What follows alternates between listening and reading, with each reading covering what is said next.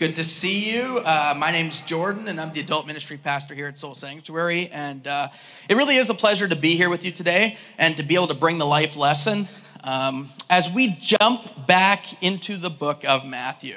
And so we've been going through a series recently called God in the Movies, which I hope you've enjoyed. Uh, we've had a great time going through it. We'll get back to it, but at the moment, uh, we're going to change pace here for a little while and we're going to jump back into Matthew. And we're going to take this up in chapter 15, kind of where we left off at verse 21. If you um, have a Bible or a phone, you want to find your place, go for it. We're not going to get there quite yet.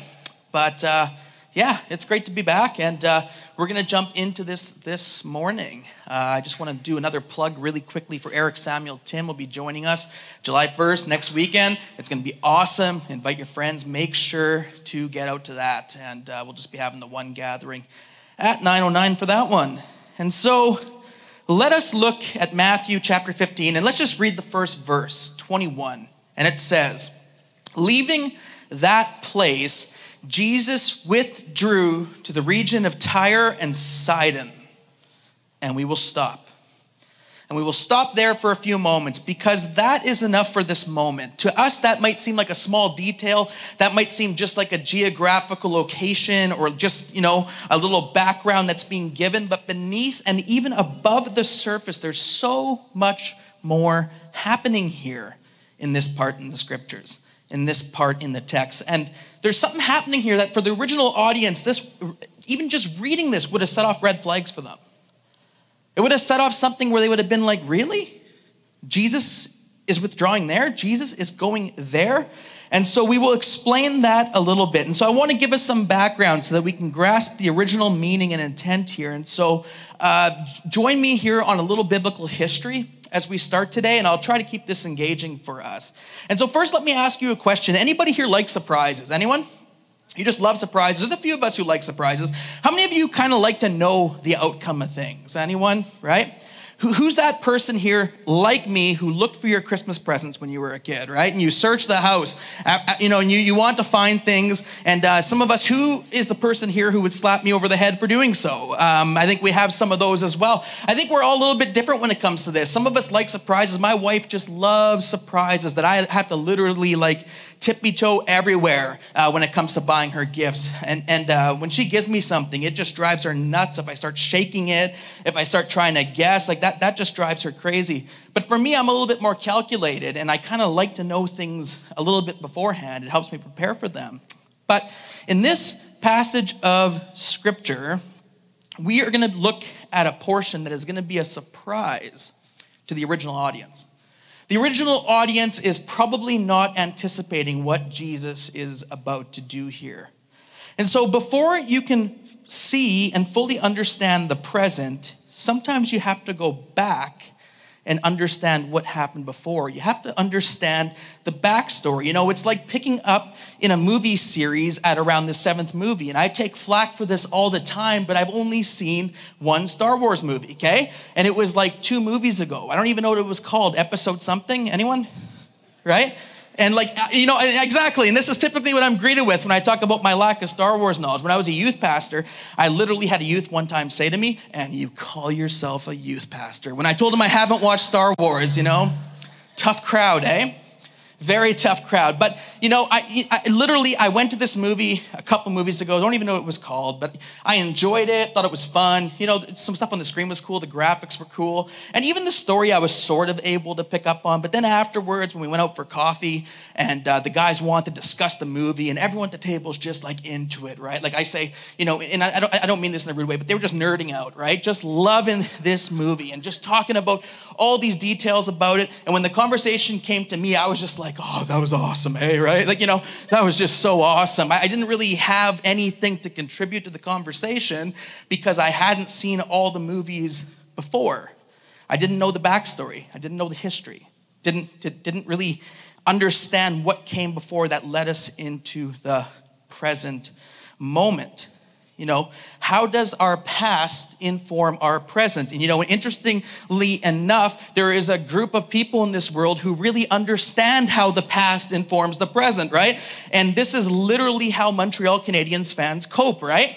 Uh, the present which we know is, you know, the playoffs would have been fun, right? But it's those past glories of Stanley Cups that keep this fan base going, right? They cheer, they reckon on, you know, someone's great, great, great grandpa was able to experience those cups and that glory and all that came with it. I'm sorry, Canadiens fans, okay? Just please forgive me today. There's grace, right? I had to pick on you a little bit. But they understand the past and they look back to it and they honor it. But for some of us, we're on the other side. We try to pick up here and now, and we miss so much. And by doing so, we don't fully grasp or understand the story the way we should. And that's what's going to happen if we just go to this text, if we just go to this portion of scripture without actually looking at the rest of the Bible, we're going to miss something that I believe God wants to show us. And so, how does the past inform the present? Well, Jesus withdrew to this place called Sidon. And so, let's paint a story. In Genesis chapter 9, we read about a man named Noah. And it's after the flood, and Noah plants a vineyard, but then he gets drunk, he ends up naked, and his son Ham sees him and tells his brothers about it all. And so some of you are thinking, okay, this seems like an odd mix of the home and garden, you know, channel and an episode of Jerry Springer already, right? But that's kind of, you know, it's kind of how this is going here. They cover him up and then things turn ugly because Noah wakes up and he realizes what has happened and he curses Ham's family. And beginning with Ham's son, Canaan. And in the ancient world, cursing was a big deal. it was a huge deal, especially from your father. You see, cursing was more than just some words, it was more than just an insult in that culture. But within those words, held deep meaning and belief about your father's favor, about your father's blessing, your father's validation. To be cursed was devastating in that culture. It stayed with you, it haunted you, it hung over your life kind of like a dark cloud. It was no laughing matter for this culture. And so Ham's son Canaan was cursed, which meant that Canaan's sons were cursed, beginning with his oldest son. And what was his name? Sidon was his name.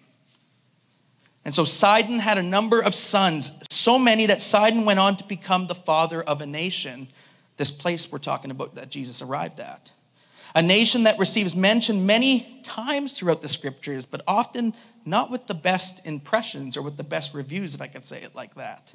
And so we read about this in Judges 10, where the Sidonians conquer and oppress the Israelites. And so right there, we see that this is a nation that is oppressing. This is a nation that isn't living in peace with the Israelites. And it's interesting to note that it starts with a father cursing his son, but the wound festers to such a degree that a few generations later, the son is actually oppressing the father's nation. Wounds always linger, wounds always spread, don't they? It's also interesting to note that, you know, how if a wound from a father isn't dealt with and eventually healed, it inevitably affects more people than just the people who were originally involved or the people originally wounded. Why are these two nations at war here? Well, it's because the father cursed the son and it was never healed, it was never dealt with. And the scriptures continue to have such resonance in our culture today. You know, even in movies, we see major themes of unresolved issues with other family members, with friends. And oftentimes, when our relationships have these kinds of wounds, not only do they affect our lives, but they often spill over into the lives of other people. And the results often leave more victims on the trail behind it. In thousands of years, things have changed, and yet things haven't at all in the same breath. And so we, we read about Sidon in First Kings as well. You see, King Solomon marries a number of Sidonian women who lead him to worship their goddess Ashtoreth. Several generations later, the Israelite king Ahab marries a Sidonian princess Jezebel. Anyone remember that name? Who turns out to be trouble for this person. We read about that in 1st and 2nd Kings. The prophet Isaiah uh, predicts terrible things for the Sidonians, telling them to be silent and ashamed, and that they will find no rest because of all the wrong they've done. And we read about that in Isaiah 23. Jeremiah 25 and chapter 47, the prophet Jeremiah talks about the coming day where there would be no help for Sidon. And so this was a nation that was being known for oppressing, being known for evil, being known for doing terrible things to the Israelites. Ezekiel talks about the Sidonians going down with the slain in disgrace. You could read about that in Ezekiel 27, 28, and 32.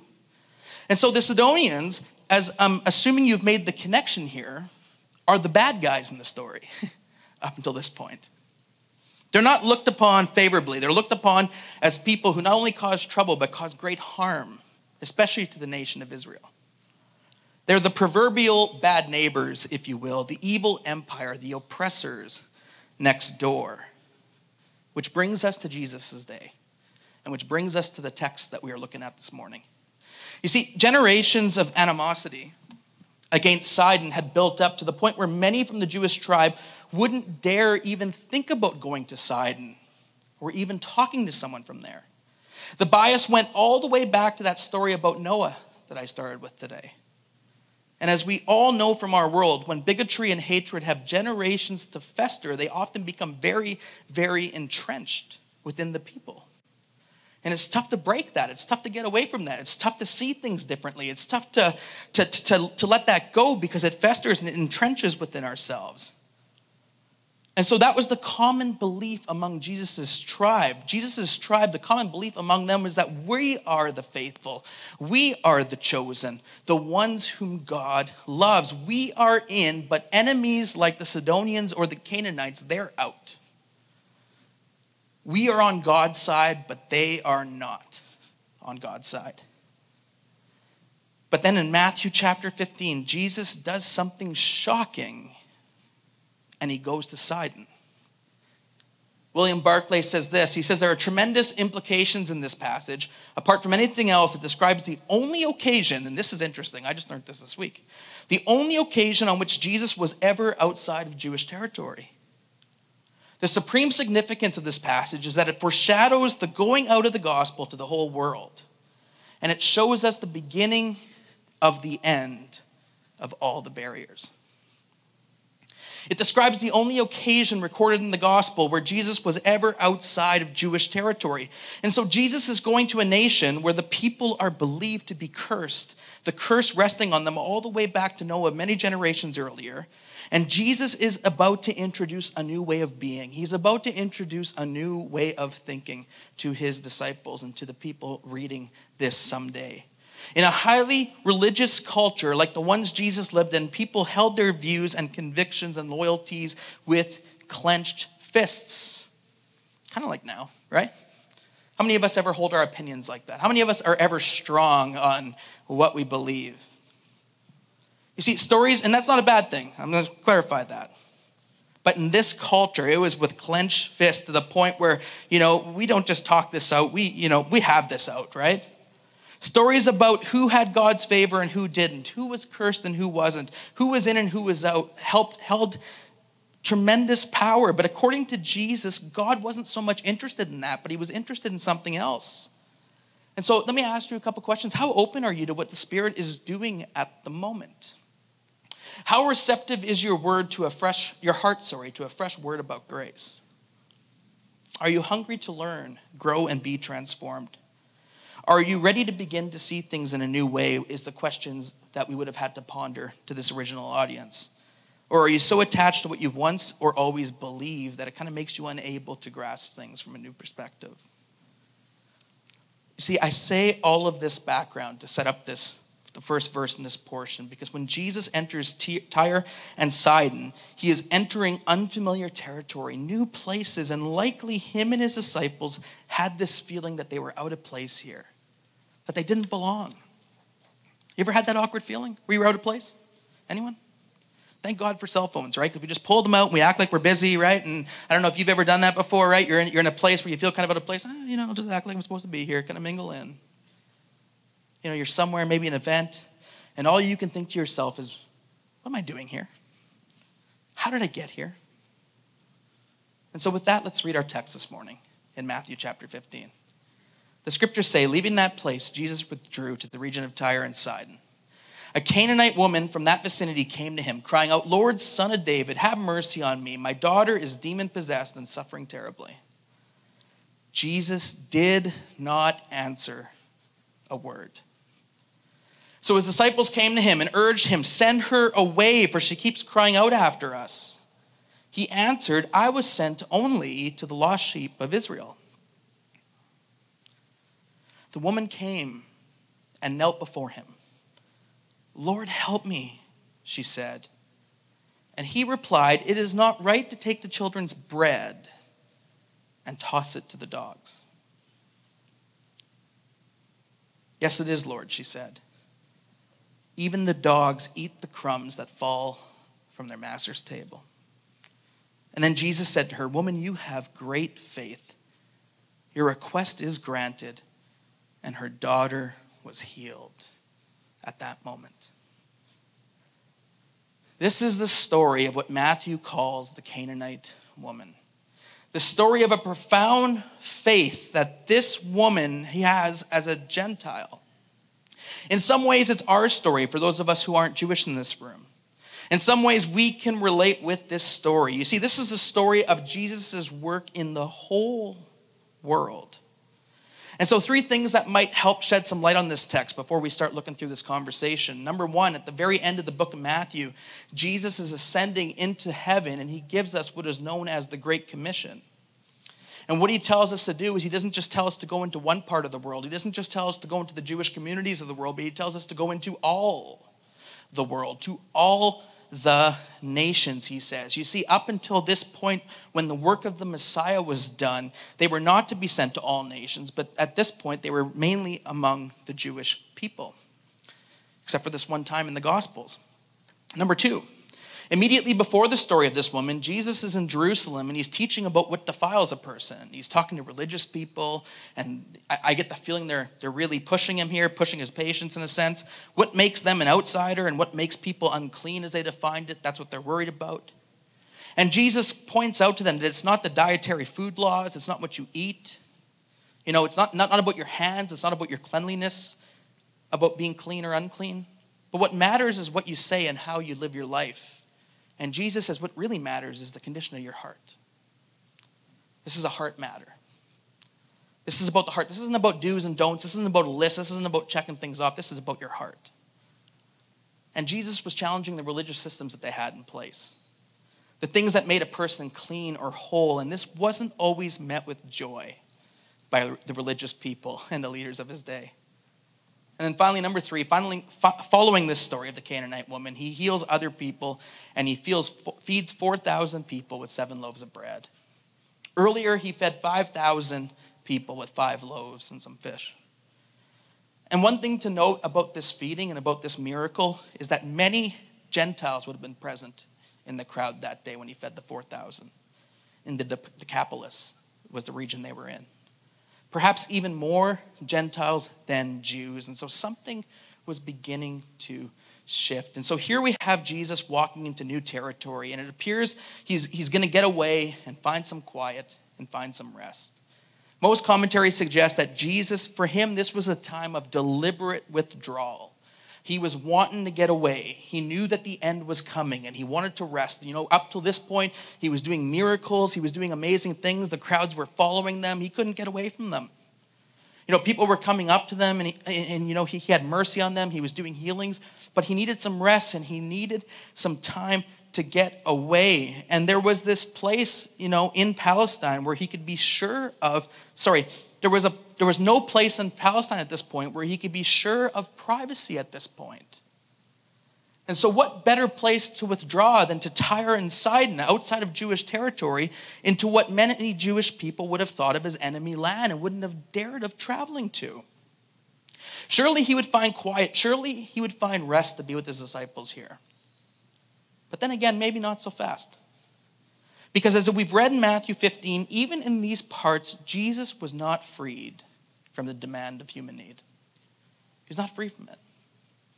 And when this woman comes and says, Have mercy on me, Lord, son of David, she's actually using a messianic title by saying that. And so somehow she's heard of him. She's heard of what he has been doing. And Jesus responds with silence to her. The scripture says he doesn't even say a word. Jesus did not answer a word. And we don't expect that. Silence. Silence from God? Maybe you've been in a, a desperate place before in your life where you've received silence from God, silence from God when you've been in that desperate place. Anyone? And this woman was certainly in a desperate place in her life. You know, it reminds me of Oswald Chambers, who wrote the book My Utmost for His Highest, which is, you know, written in kind of an old English language. He says, Has God ever trusted you with his silence? Pointing to silence as kind of a test. And you know, that reminds me of another quote. As soon as he asked that question, it reminds me of Mother Teresa's quote, where she says, I know God won't give me anything I can't handle. I just wish he didn't trust me so much. That's kind of the flip side to that, right? But she brings her request before him, and she receives silence for that moment. You know, it makes me think of the prophet Habakkuk, to go back to the Old Testament, you know, just demanding an answer from God. You know, I'm just going to sit here and I'm just going to wait until I get an answer, until I hear from you. I think many of us have found ourselves in situations like that. You know, some people, when God is silent, we do many things. Some of us start asking questions. Some of us, we make ourselves busy. We try not to think about it. Some of us, we doubt and we, we seriously doubt, God, where are you? I, I, I, have brought my request to you. I'm, I'm getting silence here. Some of us walk away altogether. People respond to silence in all kinds of ways, but not this woman. You see, this woman, when the silence happens, she only gets louder. And she won't give up. But she begs Jesus to heal her daughter, and Jesus is quiet. And then she shifts the focus away from Jesus and puts it on to Jesus' disciples. and now they're bugging him to send her away because she's bugging them now, right? And, and, and they're getting a little bit upset. And so, you know, what do they mean when they're saying to Jesus, you know, send her away? Well, it could mean a couple of things. It could mean that she's annoying and she's being kind of obnoxious, and, you know, we just need to, you know, she's getting in the way here. You know, it's kind of like when the moms brought the kids to Jesus. They seemed to think it was inappropriate and not a good use of his time. And Jesus said, No, let the children come to me. And he embraced them with open arms. Or they could be saying, you know, send her away by healing her, but, but just do it so that she'll go and that she, so she won't bother us anymore. We're here for quiet, we're here for rest. And Jesus responds by saying, I was only sent to the lost sheep of Israel. And she's not from Israel. And this isn't what I was sent to do. And so that's likely what is happening here. And it seems odd that Jesus would say something like this, doesn't it? Woman begging for healing, silence. Then they start begging Jesus, and this is his response. And it, it, wouldn't be unheard of us to read through a passage of scripture like that and, and, and think to ourselves, well, what's happening here? I remember when I got this passage of scripture, I opened it and I thought, oh, wow, I'm kind of seeing this in a new light, but the idea that the good news of the gospel and that his mission was for the Jews at first is a common theme in the New Testament. You see, in Matthew chapter 10, a few, a few chapters earlier, he sent the disciples out to, to, to, do ministry. And he said to go out, heal the sick, raise the dead, cleanse the lepers, cast out the demons, for the kingdom is coming. But he also gave them this instruction. He said, Don't go to Gentile towns or Samaria, but only to the lost sheep of Israel. And so we had this moment where Jesus' ministry was focusing on this nation. He was focusing on the people of which he was a part of. You know, ever since Adam and Eve sinned, God had started a plan through Abraham and Sarah that through these people and through this nation, that all nations eventually one day would be blessed. And so God has called Israel to be a part of the salvation. And in Isaiah 49 3, he says this You are my servant Israel, in whom I will display my splendor. And so, this is a promise that he made to Moses, to Abraham, to David, and God won't go back on his promises. You see, Israel herself turned her back on God many of times throughout this process, but God has always thought to restore, redeem, and use them. In Isaiah 49 6, he says, It is too small a thing for you to be my servant, to restore the tribes of Jacob and bring those of Israel I have kept. I will also make you a light for the Gentiles, that my salvation may reach the ends of the earth. There we go. There's a shift in thinking. You know, you can almost say that if you want to look at a life verse of Jesus, this might have been a close one that would define him, would define his ministry, would define what he was about. You see, when Jesus stepped foot on the planet, it wasn't a redo, but it was a rescue mission, and it was to restore God's nation. And then Jesus even goes a bit further in verse 26, and he replies to her, It is not right to take the children's bread and toss it to the dogs. Those could be fighting words. You see, Jesus is saying it is not fair to take the food for the children and throw it to the dogs. And you know, you hear something like that, and your first thought of your me goes off. You're like, really? That doesn't sound like something my Jesus would say. What's he meaning? What is he getting at here? You see, the word dogs here is the Greek word kunaria, which isn't referring to street dogs, but household pets. But nonetheless, it's still not the kind of thing that anyone would have loved to have been called and stood up with honor for.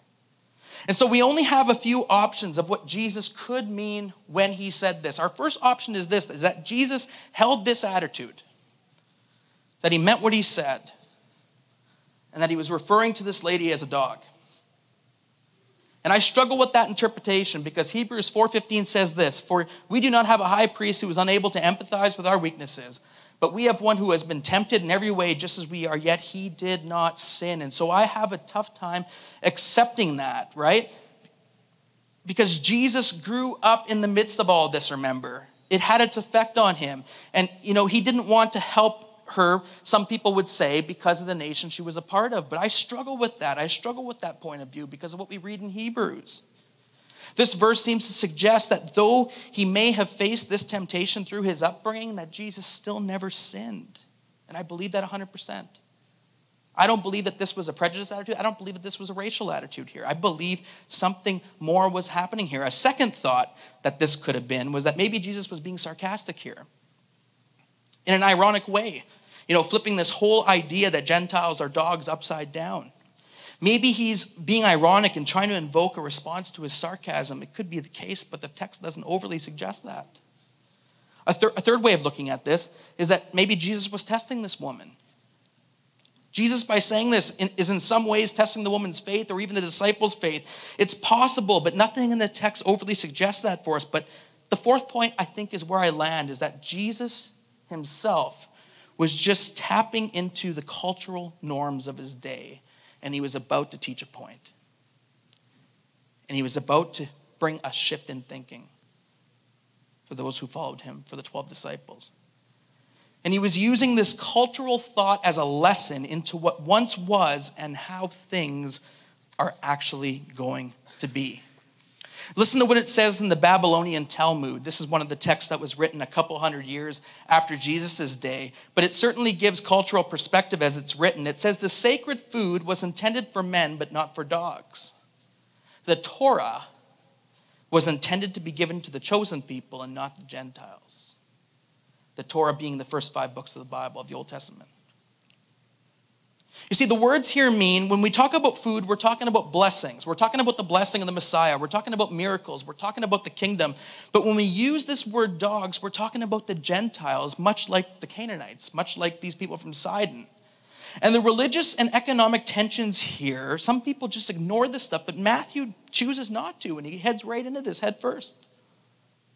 You see, when Jesus stepped into this world, he didn't step into a world of people holding hands and patting each other on the back and a place of great unity, but he stepped into a mess. When Jesus stepped into the world, he stepped right in the middle of a deep seated conflict between Jew and Gentile oppressors. But here's what we also need to remember that when Jesus stepped in, he actually stepped in on a particular side of this conflict just by how he was born. And he was born as a Jew. And so he grew up celebrating Hanukkah. He grew up, you know, celebrating Passover and festivals about the Jews finally finding liberation from their Gentile oppressors. From the years of pain that were inflicted upon their nation. He grew up reading stories likely about the danger of the Canaanites, how they were oppressed by them. This would have been common to his upbringing experience. Jesus watched as these two groups fought. He likely seen his people crucified at times at the hands of the Romans. And this was his first time leaving Israel from what is recorded. And you have to wonder what went through his head as he headed as he went into this hostile environment. What was he thinking as he went there? You see, Matthew doesn't tell us that. All we get is this story about the Canaanite woman, and it suggests that Jesus was not immune to these realities of his day. He didn't grow up sheltered away from everything. He didn't grow up in like this little bubble where he didn't have to hear about this stuff and hear the complaints of his people and hear about the stories of past slaughters and past oppressions.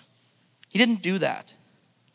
You know, think about our lives. And I think it's true that each and every person on this planet has their own circumstances to which they are not neutral. They may not all be ethnic tensions or religious tensions, although there is certainly no shortage of that in our world today. But we all have our own particularities, our particular views, our particular allegiances, whether it is to our families, our churches, our politics, our nations, our nationality. And so this was the same for Jesus in the world that he grew up in. And it's very likely that because of this, we think differently than Jesus does. We don't always see things as we should, and we can't assume that Jesus stands by and supports every one of our particularities. Am I right? Or any every single one of our biased views. We dare not try to attach that stuff to him as though he sees everything the same way we do. Dare not do that. You see, and I think this is a vital truth for us this morning because when Jesus starts to look more like me,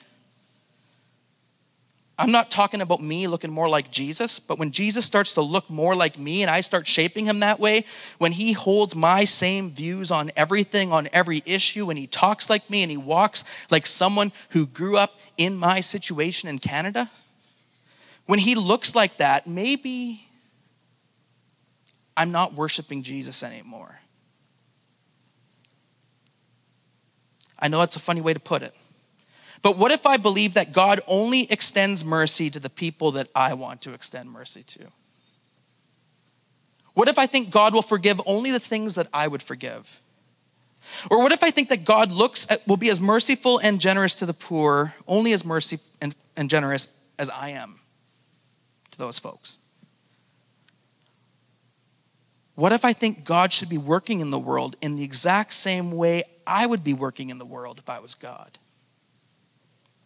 My thought on this, friends, is that if we ever get to the point where we can box God in and, de- and determine his ways and his every thought beyond doubt, we've ceased studying God at that point. But we are likely studying a God that we've created ourselves we're likely studying someone who we've put our own particulars and our own points of view upon. And so, do we have our own particulars? Of course we do. Starbucks or Tim's? Starbucks, anyone? Okay, a few of us, Tim's? Wow, I think, I think Tim's won the day here, right? I think this next one's gonna be easy. Uh, bombers, people? Rough Riders. oh, there you go. We had a couple here. I think, I think this next one's where we're really, really going to start the fight, okay? All right, here we go. Pancakes or waffles? There we go. You guys are with me. Awesome. We're on this, right? And these are all minor particulars, but it, it, just shows that we each have our preferences. We each have the things that we prefer over other things. And you know, and it's funny because these are all minor particulars, but these are things that I've seen people lose their minds over sometimes. Anyone else? where I've seen fights and divisions and like, you know, weekend get togethers become weekend smash outs, right? You know, it just over such little things. You know, we get in such great arguments and we have such anger over stuff because we see things differently. You see, we all have areas in our lives where we're not neutral and where we take a side or choose a preference. And so we have to ask the question do we want God to look and act a certain way? Are we ever in danger of making God more like us instead of us becoming more like Him? You see, and the particulars of Jesus force me to come to terms with the particulars of myself. And if I let them for me, they protect me actually from creating God to be what I want God to look like. You know, Voltaire said it once, right? Uh, God created man in his own image, and then man returned the favor. We've all heard that before. But scripture tells us in Hebrews that Jesus was tempted in every way that we were tempted, and no doubt Jesus would have had reasons to, to hate the Gentiles, seeing everything that had happened around him. I mean, how many little babies can Herod kill in Bethlehem anyway? Like, just go through the stories, go through what had happened in the scriptures. And then John the Baptist, you know, closest friend, ministry partner, being beheaded. That's fresh here on, at this point in the, in the, in the gospel all the way back to Herod, all the way back to Pharaoh, all the way back to Nebuchadnezzar. You know, we see this line go back and many more. And these Gentiles, who in this portion are kind of referred to as dogs, you know, they're violent, they're, and they hurt my people, and they they don't deserve none of the bread that Messiah has to offer. That would have been the mindset. That would have been the thought of a culture who thought that God was on their side. It would have been so easy to see why many people felt that way. And so when this woman came to Jesus and begs him to heal her daughter, he's silent. And for some of us, that's like strike one. And then, he, then, then she begs the disciples and they ask him, and he says, Well, this isn't my job. I was called to this, and that's strike two for us. And then she goes to the feet of the master himself and he says, No. And you know, that's strike three. It's almost like you're out. But not this woman, not this particular lady. No, she doesn't give up. And she doesn't stop and she persists. And this is where the story goes from challenging and it goes to beautiful. It goes from getting us to question to teaching us a principle. And, and, and she's not done and she's got something to say. And Jesus could not be trapped you see, Jesus was like this master of words, wasn't he? They often tried to trap him. They often, you know, would bring things to him like, should we pay taxes? And he'd be like, well, look at the coin. Whose picture's on it? Caesar, okay, we'll give it to him, right? And he, he had this way of getting out of, out, out of words, and he was a master of words. And he was able to just answer properly with such wisdom. And for this woman caught in adultery, right? Even there, we see him do something beautiful for her, writing on the ground and, and, and stopping people from stoning her. But in verse 27, we see the words, Yes, Lord, but even the dogs eat the crumbs from the table that fall, sorry, from their master's table. That's how she responds to Jesus' statement. And that's a clever response. That's an impressive response. And this woman, showing to be a master of words in a sense herself, what impresses him most about her is her faith. Is her faith that she doesn't quit. And she keeps asking and she believes that there's going to be crumbs. And her thought probably is all I need is a crumb, Lord. I just need a crumb. Give me a crumb, please. And she knows that there's going to be crumbs because Jesus is the Messiah, and Messiah is a ministry of abundance. And she knows there's going to be leftovers, and we've seen that in the feeding stories. We've seen that in all stories in the New Testament, in the Gospels. And There's an abundance of healings, there's an abundance of grace, there's an abundance of forgiveness, there's an abundance of life. And the children are going to eat up and get full, right? But there's going to be crumbs that fall from that table. And that's all I need. And Jesus says to her, Woman, great is your faith. Great is your faith. And you will not hear that spoken of anyone else in the Gospels. This is exclusive to her someone from enemy territory, someone from a territory that Jewish people weren't supposed to associate with. She's the only one whose faith is called great. No one else in Scripture gets that distinction from Jesus. No one, except for a Gentile. And this would have been a wow moment. This would have been a surprise moment that I talked about as we started today. And so, what are a couple take home points that we could take from a story like this? Well, the first one is this, idea of faith and persistence faith and persistence. Remember what the disciples said when Jesus was going to feed the 5,000? He asked them, Why don't you feed them? And they said, How are we going to do this? And they were scrambling. They had no money, they had no food. You know, no one believed, you know, that it could be done. They didn't see it. They couldn't envision a way in which Jesus could meet such a huge need. And so when Jesus asked them that question, they just kind of stopped and put their hands up and thought, We can't do this, but not this woman. This woman met roadblocks. This woman met cultural roadblocks that probably should have had her walk away that day and quit talking. Even the association of a woman talking to a man would have been enough. And yet, she kept persisting. She kept believing and she kept going to Jesus. When no one else thought that it could happen, she did. And so she gets tenacious and she begs the Messiah for some help. And Matthew tells us after Jesus fed the 5,000, there were 12 baskets full. When he fed the 4,000s, there were seven baskets full, showing that even in the craziest miracles, that there is abundance, that there's leftovers. And that even despite these obstacles, even despite the opposition, even despite the doubters, th- those getting angry and those annoyed at her, she persisted in this and she didn't quit. And Jesus said to her, Great is your faith. Great is your faith. You see, faith in this story is trusting Jesus. Faith in this story is trusting Jesus despite the obstacles, despite the opposition, despite everything that was politically incorrect about this. She trusted him. And it's a message to us, I think, this morning. If there's anything we take from this, maybe, maybe the message for you this morning in your own life is just don't quit. Don't give up. Keep asking. Keep going to Him.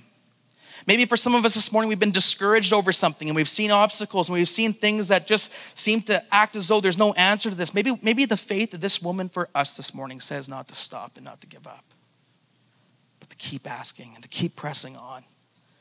You see, persistence, for some of us today, the message is don't give up. We can learn, learn a lot from this Gentile woman, and we can get tenacious about it. You see, amazing faith, what was it about this woman's response that caused, caused Jesus to call her faith great? This was the only time in Scripture, as I said, that this was recorded. There was a trust, there was a persistence. And it was seen here, and it just made an impression upon him. And so the words for us this morning are don't give up. Keep asking, keep going before Him, keep spending time with Him, keep seeking Him.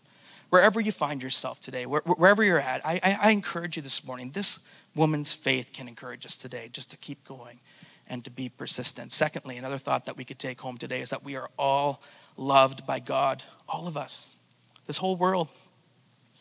In a room like us, I bet you there's some of us in here this morning who feel like outsiders. We probably feel like sometimes we don't belong. I, I, I, feel that way sometimes. I think we all feel that way at times. It's weird, right? You can go through stuff in your life where you just feel like, ah, I just feel so outside of all this.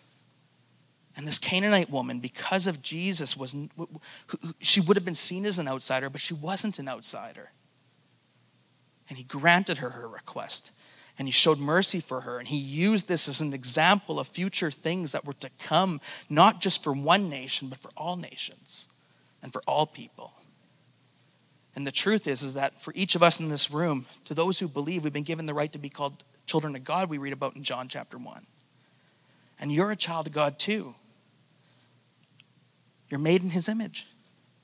The resemblance is striking. You are God's child as well. And God loves you. In Romans 15 7, we read this accept one another. Therefore, accept each other, just as Christ has accepted you, so that God will be given glory. You know, when we accept each other, when we care for one another, we actually bring glory unto Him when we care for one another, when we welcome even the enemies, even those who think differently than us, even those who, who, who, walk differently than us, even those who vote differently than us, even those who have different particulars than we do, you know, when we accept one another, just as Christ accepts us, we actually bring glory to God. It's a beautiful thing. And finally, and I'll, I'll, I'll leave us with this Jesus brings us new ways of thinking. And he shows us not to ever get to a point in our lives where everything's just predictable and everything's just, oh, I know that. Oh, I've heard this before. Oh, you know, yeah, that's great. That's phenomenal. Have we actually allowed ourselves to be surprised by Jesus in our personal lives? Do we give him that opportunity? Do we leave that room? You see, Jesus, when he walked the earth, he chose 12 disciples, and that was intentional because he was intentionally showing them something from the Old Testament 12 tribes of Israel. He was showing them something. And Jesus is now a new start for Israel, but not just for Israel, but for the rest of the world, as we hear about in the Great Commission. You see, the deep wound which has happened in the past is conditioning what is happening in the present in this story. And Jesus exposes the ugliness of that wound, that divide, and he goes back to Jews. That, sorry, that goes back to the Jews being oppressed. And Jesus is depicting all of this to expose the ugliness of all of this, the racial tension between the Jews and the Gentiles that existed. Jesus reveals mercy not just for one nation, but he reveals mercy for all nations. Not simply for one person, but for all people. Jesus is reversing the message of the past to end the wound of the past, to pave a better path for our future. And we get to play a role in that, and we get to play a part in his work today because of that. You see, the ugliness of racism will be exposed and the wound that causes it will be healed. And going forward, things need to be different for God's people. And that's the starting point, this story of where that's going to start to happen. And you want to keep going, read through the book of Acts. You'll see how they fought about this. You'll see how even leaders fought about this. But eventually they recognized that the Gentiles too were grafted into this plan. And that Jesus came for all people. And surely some people who read this and saw this, you know, wouldn't have seen it as beautiful, but some people would have saw this story as shameful and wrong and weak and, you know, just to forget all the wounds or hurts in the past. How do you do that? How in the world could Jesus be graceful to this woman, a Canaanite, some would have asked? And we come back to the universal truth that when we look in the mirror and we see ourselves, we can't help but ask the same question How could God show grace to me, a sinner? You see, Bob Goff says it like this He says, Grace never seems fair until you need some. Grace never seems fair until you yourself need some. Forgiving an enemy doesn't seem fair until you yourself need forgiveness. You see, Jesus redefines who we are to love and care for. He goes so far as to define who our neighbor is. And we read about that in the Luke 10 in the parable of the Good Samaritan. And Jesus says, Which of these three do you think was a neighbor to the man who fell into the hands of robbers? Remember, a priest walked on, alongside, didn't pay any attention to him. A religious teacher walked on the other side, didn't pay attention to him, didn't want to touch him, didn't want to get unclean. And yet, a Samaritan, someone from the outside, much like in the story we read today, the one who had mercy on him, the Samaritan. And Jesus told him, Go and do likewise. And Jesus redefines for us what it means to be a neighbor. He doesn't tell us who our neighbor is, he tells us to also go and be a neighbor to all of those around you, to everyone around you. That's who your neighbor is. And these are new ways of thinking that I think even can creep up on us today. And we need to be careful to think on these things, not hide them away, but allow God to speak to us. And so for some of us, you know, we assume we don't have as many particulars as we do. We're often blind sometimes, I think, to our own prejudice and biases. And I'm speaking to myself here. And yet, Jesus asks us to look inward because what matters most to him is our heart's condition. Because that's what's going to drive our lives. And we can't afford to be wrong on this or ignore this or simply continue without some checkups. And so, this new way of thinking is that Jesus loves my enemy even as much as he loves me. This new way of thinking in this story was that Jesus has invited the outsiders even in to the table. And so, who do we perhaps look down upon? Who do we perhaps want to withhold grace from sometimes? Perhaps there's history behind it. Perhaps there's a wound. Perhaps each of us needs to just go to God and allow Him to speak to our own hearts personally on this this morning. Should we make statements about who's in and who's out when it comes to God? You see, whenever people did this, Jesus quickly and decisively acted to include whoever had been, you know, excluded in that statement. What about the curse that was so important to Jesus' tribe, his own people, for so many years? Well, Jesus invites his tribe to leave that behind. And he does this often, challenging his tribe to think about things in a new way. And so, friends, this morning, Jesus invites us into a new way of thinking. It's not easy. It may take prayer. It's going to take prayer. It's going to take time, might take effort.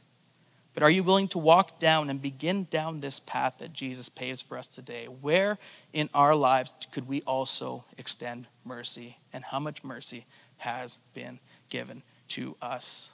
Let us be thankful. Let's pray today. Father, I just thank you, Lord, for your word this morning. And I just thank you uh, for your acceptance of all of us and that you love each person in this room. Lord, thank you that despite our sins, our failures, our shortcomings, Lord, that we, Lord, are been shown grace and mercy, and we thank you for this gift today in Jesus' name. And I pray, Lord, that as we continue to walk today, I pray for those who need faith and persistence that you would help us, Lord, that you would strengthen us, that you would guide us, Lord, that you would answer our, our, our, our, calls, Lord. I pray, Lord God, for just each person who has needs, Lord God, that your hand would be upon that and that you would meet those needs in Jesus' name. I pray, Lord, that for each of us today, that we would walk out of here experiencing your love afresh and just knowing how much you care for us. And Lord, help us, Lord God, in these new ways of thinking to also pass that on the people and to the world around us. And so we thank you for today. We thank you for your word. And I just pray you just go with us. Thank you that you're with us. In Jesus' name, amen. Amen. I'll ask everyone to stand today. Just want to make a quick mention that next week, Eric, Samuel Timm is here, July 1st, 909 only. Uh, invite your friends. It's going to be awesome. Uh, I can't wait to have him with us. And so, in ancient times, the one who blessed did so by extending hands, and those who want to receive a blessing did likewise. If you'd like to receive a blessing, please extend your hands today. Here it is To God the Father who loved us and made us accepted in the beloved. To God the Son who loved us and loosed us from our own sins with his own blood. To God the Holy Spirit, who spreads the love of God abroad in our hearts. The one true God be all love and all glory for time and for eternity. Amen. May God go with you this week. We'll see you next week. Have an awesome week and enjoy that, uh, hopefully, good weather. Speaking prophetic there.